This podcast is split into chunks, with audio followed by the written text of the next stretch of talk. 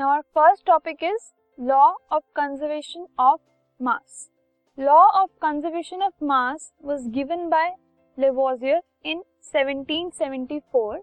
ठीक है इस लॉ के हिसाब से matter is neither created nor destroyed in a chemical reaction तो एक केमिकल रिएक्शन होता है सो so उसमें मैटर ना ही न्यू फॉर्म होता है ना ही जो मैटर ऑलरेडी एग्जिस्ट कर रहा है, वो डिस्ट्रॉय होता है, ठीक है?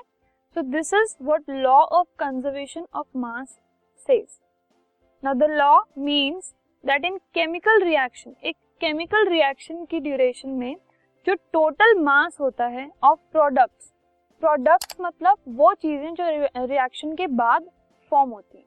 तो सब्सटेंस जो कि रिएक्शन के बाद फॉर्म होते हैं, उनको हम कहते हैं products is equal to the total mass of the reactants reactants मतलब जो चीज़ें आपस में रिएक्ट हो रही हैं केमिकल रिएक्शन के अंदर to form products substance which combine together to form products ठीक है? तो अगर हम रिएक्टेंट्स और प्रोडक्ट्स की बात कर रहे हैं तो उस केस में रिएक्टेंट्स मतलब वो चीज़ें जो रिएक्ट करके केमिकली रिएक्ट करके केमिकल रिएक्शन से फॉर्म कर रही हैं दूसरे न्यू प्रोडक्ट्स न्यू चीज़ें। तो प्रोडक्ट मतलब जो चीज़ें फॉर्म हो रही है, ठीक है? सो ये लॉ कहता है कि जो रिएक्टेंट्स हैं और जो प्रोडक्ट्स हैं मतलब जो चीज़ें रिएक्ट हो रही हैं, जो चीज़ें न्यू चीज़ें बना रही हैं, वो दोनों जो है मास में टोटल मास में हमेशा इक्वल रहती है। ऐसा नहीं है कि हमने फाइव ग्राम रिएक्टेंट्स लिए, लेकिन हमारे पास जो प्रोडक्ट आया वो टेन ग्राम आया। इंक्रीज नहीं होता, कोई भी मैटर क्रिएट नहीं होता, ठीक है? ऐसा भी नहीं है कि हमने फाइव ग्राम रिएक्टेंट लिए एंड जो प्रोडक्ट आया वो टू ग्राम आया हमारे पास। एंड इससे क्या हो रहा है? डिस्ट्रक्शन नहीं हो रही है। मैटर डिस्ट्रॉय नहीं हो रहा so that means matter is neither created not destroyed तो रिएक्टेंट्स और प्रोडक्ट्स इनका जो मास है total mass it remains constant it remains same equal ठीक है? फॉर एग्ज़ाम्पल अगर मैंने calcium carbonate as a reactant लिया 100 ग्राम ठीक है? हमने हीट किया and there was a chemical reaction that occurred उसके बाद क्या हुआ? कैल्शियम कार्बोनेट ब्रेक हो गया कैल्शियम ऑक्साइड में और कार्बन डाइऑक्साइड में। कैल्शियम ऑक्साइड फॉर्म हुआ 56 ग्राम और कार्बन डाइऑक्साइड फॉर्म हुआ 44 ग्राम सो टोटल मास कितना आ गया? वापस हमारे पास 100 ग्राम तो 100 से हमने स्टार्ट किया था। 100 पे ही हम वापस आ गए।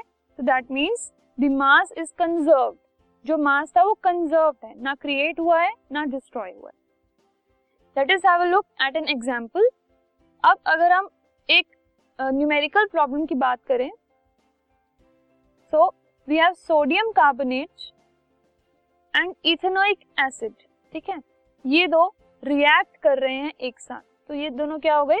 Reactants to form sodium ethanoate carbon dioxide and water ठीक है? अब सोडियम इथेनोएट कार्बन डाइऑक्साइड और वाटर बन रहा है तो ये क्या हो गए तीनों product so we have two reactants and three products if 5.2 gram of sodium carbonate reacted with 6 gram of ethanoic acid ये हमें रिएक्टेंट्स की मास दिए हुए हैं, ठीक है? रिएक्टेंट्स का अमाउंट दिया हुआ है to form 8.1 gram sodium ethanoate 2.3 gram carbon dioxide and 0.8 gram water ये हमें प्रोडक्ट्स का अमाउंट दिया हुआ है। Show that this data verifies the law of conservation of mass law of conservation of mass इससे वेरीफाई होता है, ये हमें शो करना so let us write it in the form of a reaction reaction में क्या होता है? पहले रिएक्टेंट्स लिखते हैं, फिर हम एरो लिखते हैं, उसके बाद हम प्रोडक्ट्स लिखते हैं। तो रिएक्टेंट्स हैं सोडियम कार्बोनेट और इथेनोइक एसिड, उनको हमने प्लस से सेपरेट किया। तो sodium carbonate plus ethanoic acid they are they reactants and they give sodium ethanoate plus carbon dioxide plus water so ये तीनों ही प्रोडक्ट्स हैं, ठीक है? ये तीन हमारे पास प्रोडक्ट्स आ गए।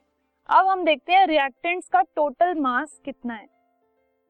Total mass of both reactants and products सबसे पहले reactants so sodium carbonate plus ethanoic acid 5.2 plus 6 uh, grams which is equal to 11.2 gram अब अगर हम प्रोडक्ट्स का देखें तो we have sodium ethanoate plus carbon dioxide plus water मतलब 8.1 gram plus 2.3 gram plus 0.8 gram add करने पे हमारे पास आया 11.2 ग्राम तो इससे क्या हम पता लगा रहे हैं?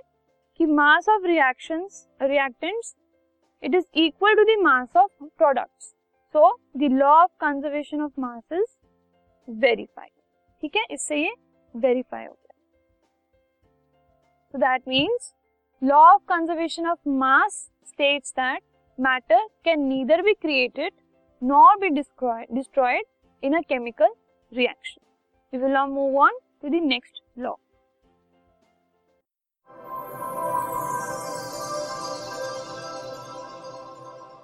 this podcast is brought you by Hub Hopper Shiksha Abhiyan अगर आपको ये पॉडकास्ट पसंद आया तो प्लीज़ लाइक शेयर और सब्सक्राइब करें और वीडियो क्लासेस के लिए शिक्षा अभियान के यूट्यूब चैनल पर जाएँ।